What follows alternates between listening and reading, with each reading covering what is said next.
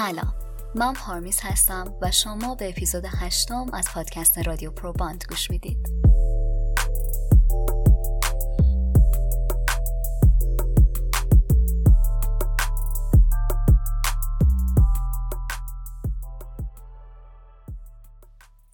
اسم من تاناراست من همیشه یه شخصیت شاد داشتم. من عاشق مد و موزیک R&B وقت گذروندن با خانواده و خرید هستم. و مثل هر دختر دیگه ای از تخفیف های خوب خوشم میاد. من همیشه شخص آروم بودم. تا وقتی که توی سال 2011 با همسایم سر جای پارک دعوامون شد و از زندان سر در آوردم. نه خانوادم و نه حتی من نمی‌دونستیم که چرا این اتفاق افتاده تا قبل از اون من هیچ وقت دردسر درست نکرده بودم. اما اونا می‌دونستن که تانارای واقعی این کار رو انجام نداده. اما من چطور از یک دانش آموز کالج به فردی با شیزوفرنی تبدیل شدم؟ توی سال 2007 من هم به کالج می‌رفتم و هم توی یه رستوران کار می‌کردم. من یکی از بهترین کارمندای اونجا بودم. حتی نیاز به یادداشت کردن سفارشات نداشتم. اما در پایان سال 2008 من با علائم عجیبی توی خودم مواجه شدم. من پارانوید شده بودم چیزایی می‌دیدم و صداهایی رو میشنیدم. حتی دوست نداشتم از تختم بیرون بیام و لباس بپوشم. اصلا متوجه نمی شدم که چه اتفاقی توی من در حال رخ دادنه.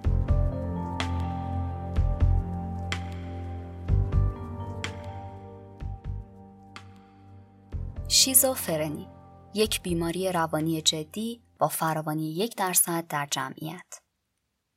این بیماری طرز فکر، احساس و رفتار فرد مبتلا رو تحت تاثیر قرار میده و به نظر می‌رسه که افراد مبتلا به شیزوفرنی ارتباط خودشون رو با واقعیت از دست میدن که خب باعث ایجاد پریشونی زیادی برای افراد مبتلا میشه و همینطور نزدیکان این افراد. شیزوفرنی معمولا در اواخر نوجوانی تا اوایل دهه چهارم زندگی تشخیص داده میشه و توی آقایون هم بیشتر از خانم ها دیده میشه. تشخیص معمولا پس از اولین اپیزود جنون انجام میشه یعنی زمانی که فرد برای اولین بار علائم شیزوفرنی رو تجربه می‌کنه. تغییرات تدریجی توی طرز فکر کردن، خلق و کارکرد اجتماعی معمولا قبل از اولین اپیزود جنون مشخص میشه و شروع این تغییرات معمولا در عواسط نوجوانیه. شیزوفرنی می‌تونه توی کودکان هم رخ بده اما خب این رخداد بسیار نادر هستش. مشاهده علائم زیر برای تشخیص مد نظر قرار داده میشه. اولین علامتی که دربارهش صحبت می‌کنیم وهم یا دلوژن هستش که منظور از اون افکاری بیهوده و باورهایی هستش که منطبق بر واقعیت نیستن. مثلا فرد احساس می‌کنه که یک کسی اون رو داره تعقیب می‌کنه یا حتی کسی داره جاسوسی اون رو انجام میده. مورد دوم خطای حس یا هلوسینیشن هستش که منظور از اون حسهایی که فرد فکر می‌کنه واقعیه اما در واقع تنها زاده ذهن خود شخص هستش. مثل دیدن چیزا یا شنیدن صداهایی که وجود ندارن. مورد سوم حرف زدن نامفهومه و مورد چهارم کاتاتونیا هستش. کاتاتونیا مجموعه علائمیه که شامل اختلالات حرکتی مثل کم تحرکی یا تحرک بیش از حد و ناعمدی هستش. همونطور علائمی مثل منفی بافی بیش از حد و یا حتی ناتوانی توی صحبت کردن هم بخشی از علائم کاتاتونیا محسوب میشن. مورد پنجم و آخرین مورد کاهش توانایی توی بیان احساساته.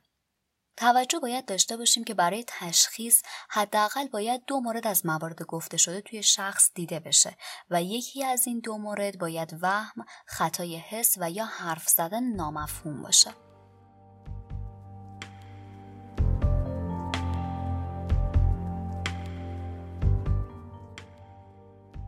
در جولای 2009 من توی بیمارستان بستری شده بودم. دکترها فکر می‌کردم من دچار اختلال دو قطبی شدم و داروهایی رو برای من تجویز کردند.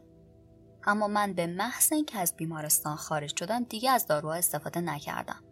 علائمی که خوب داشتم از بین رفته بود بنابراین من فکر کردم ترک داروها نمی‌تونه برای من مشکل ساز باشه. من دیگه توی کلاس شرکت نمی‌کردم.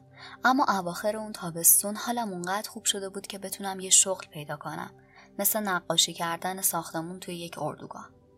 دکترها فکر می‌کردن من اختلال خلقی پیدا کردم چون چیزی در مورد پارانوید شدنم یا شنیدن صداهای ناگهانی توی سرم به اونا نگفته بودم. هنوز هم خاطرات اون علائم عجیب و غریب توی ذهنم باقی مونده.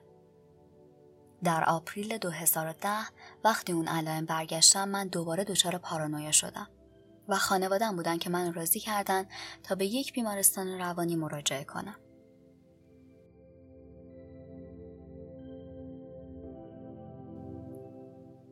دکترهای بیمارستان روانی هم فکر می‌کردن من یک اختلال خلقی دارم چون به اونها هم چیزی در مورد پارانویا شدنم یا شنیدن صداهای ناگهانی توی سرم چیزی نگفتم. در عوض خیلی عادی و خوش برخورد با اونها صحبت کردم. بنابراین اونا فکر کردم من در فاز منیک اختلال دو قطبی هستم. اونا برای من داروهای جدیدی تجویز کردند. اما وقتی چهار ماه بعد من رو مرخص کردند عوارض جانبی داروها بود که توی من ظاهر شد.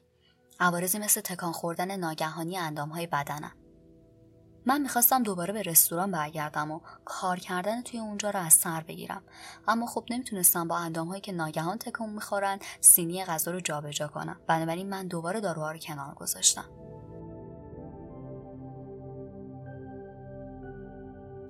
حوالی زمستون اون سال مادر بزرگم به سختی مریض شد. وقتی اون رو توی بیمارستان دیدم که اون همه لوله بهش بس بود حالم به قدری بد شد که مجبور شدم منو از اونجا بیرون کنن کمی بعد از اون هم با همسایم سر جای پارک به سختی دوام شد و به زندان افتادم. علای من برگشته بود و من بسیار عصبانی بودم.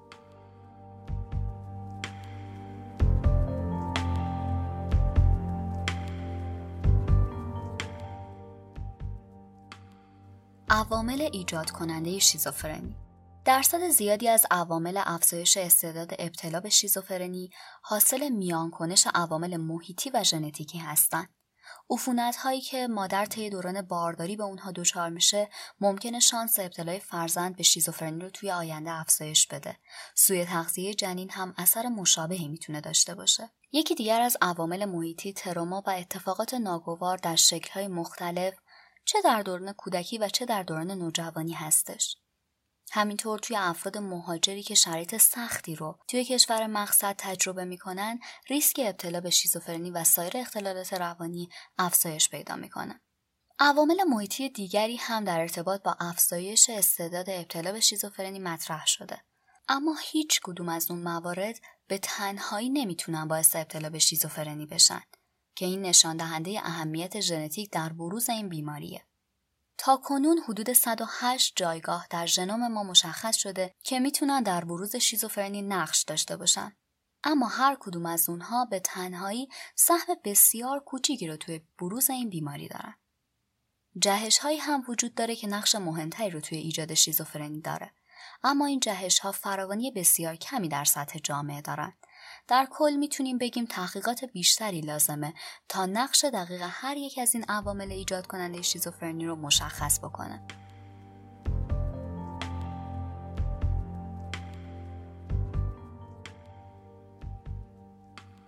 وقتی از زندان خارج شدم قاضی به من گفت که باید به بیمارستان روانی برم. من خیلی مضطرب بودم. اما اونجا با یک روان پزشکی صحبت کردم که باعث شد از استرابم کم بشه. و احساس راحتی کنم. توی اون زمان برای اولین بار در مورد صداهایی که توی ذهنم میشنیدم و همینطور پارانویا صحبت کردم. او گفت که من مبتلا به شیزوفرنی هستم. اون به من پیشنهاد کرد پس از مرخص شدن از بیمارستان روانی یک درمان جدیدی رو برای شیزوفرنی شروع کنم و من هم موافقت کردم. در همین زمان من شرایط خوبی توی بیمارستان داشتم. دوستایی رو پیدا کردم و اطلاعاتم رو در مورد این بیماری افزایش دادم. ما توی بیمارستان سینما، کلاس های آشپزی و کلاس های آموزشی داشتیم و اینها برای کمک کردن به افرادی مثل من بود که بتونیم به جامعه برگردیم. من برای سه ماه توی بیمارستان روانی بودم. سخت بود، مخصوصا روز تولدم. اما من سعی کردم ایمانم را از دست ندم. زمانی که دکترها گفتن قرار در نوامبر 2011 منو به خونه بفرستن حسی شبیه یک پیروزی برای من بود.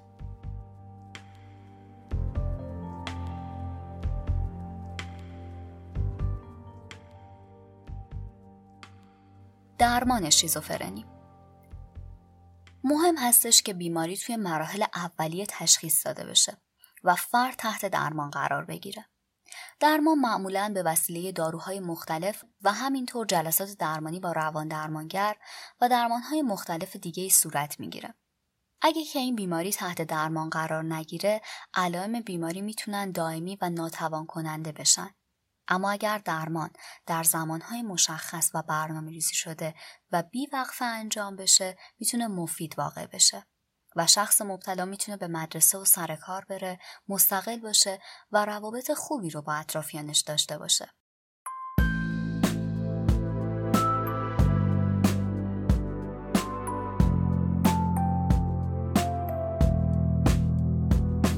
بعد از اون من یک برنامه توانبخشی جدید رو در پیش گرفتم و همینطور شروع به دریافت داروهای جدید کردم.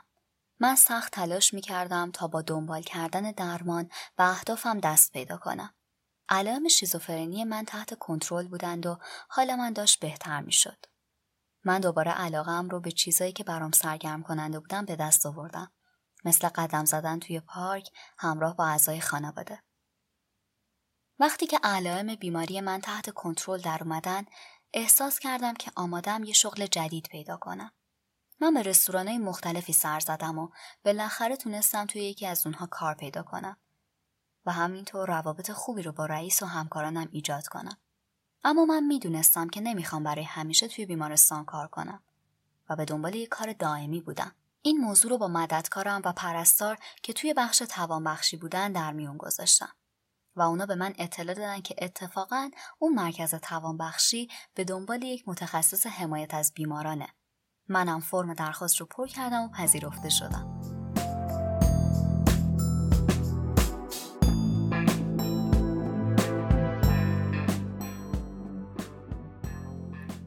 من شرح حال مریضا رو می‌گرفتم و اونا رو به ملاقات با پزشکانشون و خرید روزمره می بردم. بعد از شش ماه من آماده گرفتن مدرک و عهدهدار شدن مسئولیت های بیشتری شدم. هیچ وقت فراموش نمی کنم که چیا به من گذشت یا چطور به اینجا رسیدم. من می‌خوام برای بقیه افرادی که دارای شیزوفرنی هستن یک الگو باشم. من خودم رو مدافع کسانی می‌بینم که کسی صداشون رو نمیشنوه. می‌دونم که این بیماران چقدر دوست دارن که حالشون بهتر بشه و و چقدر پیدا کردن داروی مناسب براشون دشواره. هدف من اینه که به بقیه بیمارا کمک کنم که اعتماد به نفسشون رو به دست بیارن. بدون اعتماد به نفس کسی هیچ وقت نمی‌تونه احساس کنه که لیاقت شاد بودن رو داره. من این رو می‌دونم چون خودم تجربهش کردم. من تلاش می‌کنم تا به اونا بفهمونم که داشتن یه زندگی شاد و زیبا درست مانند قبل از زمانی که بیماریشون تشخیص داده بشه کاملا امکان پذیره.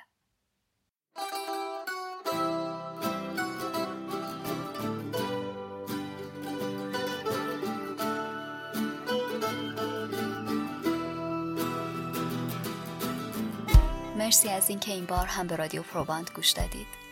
تا اپیزود بعدی خدا نگهدار.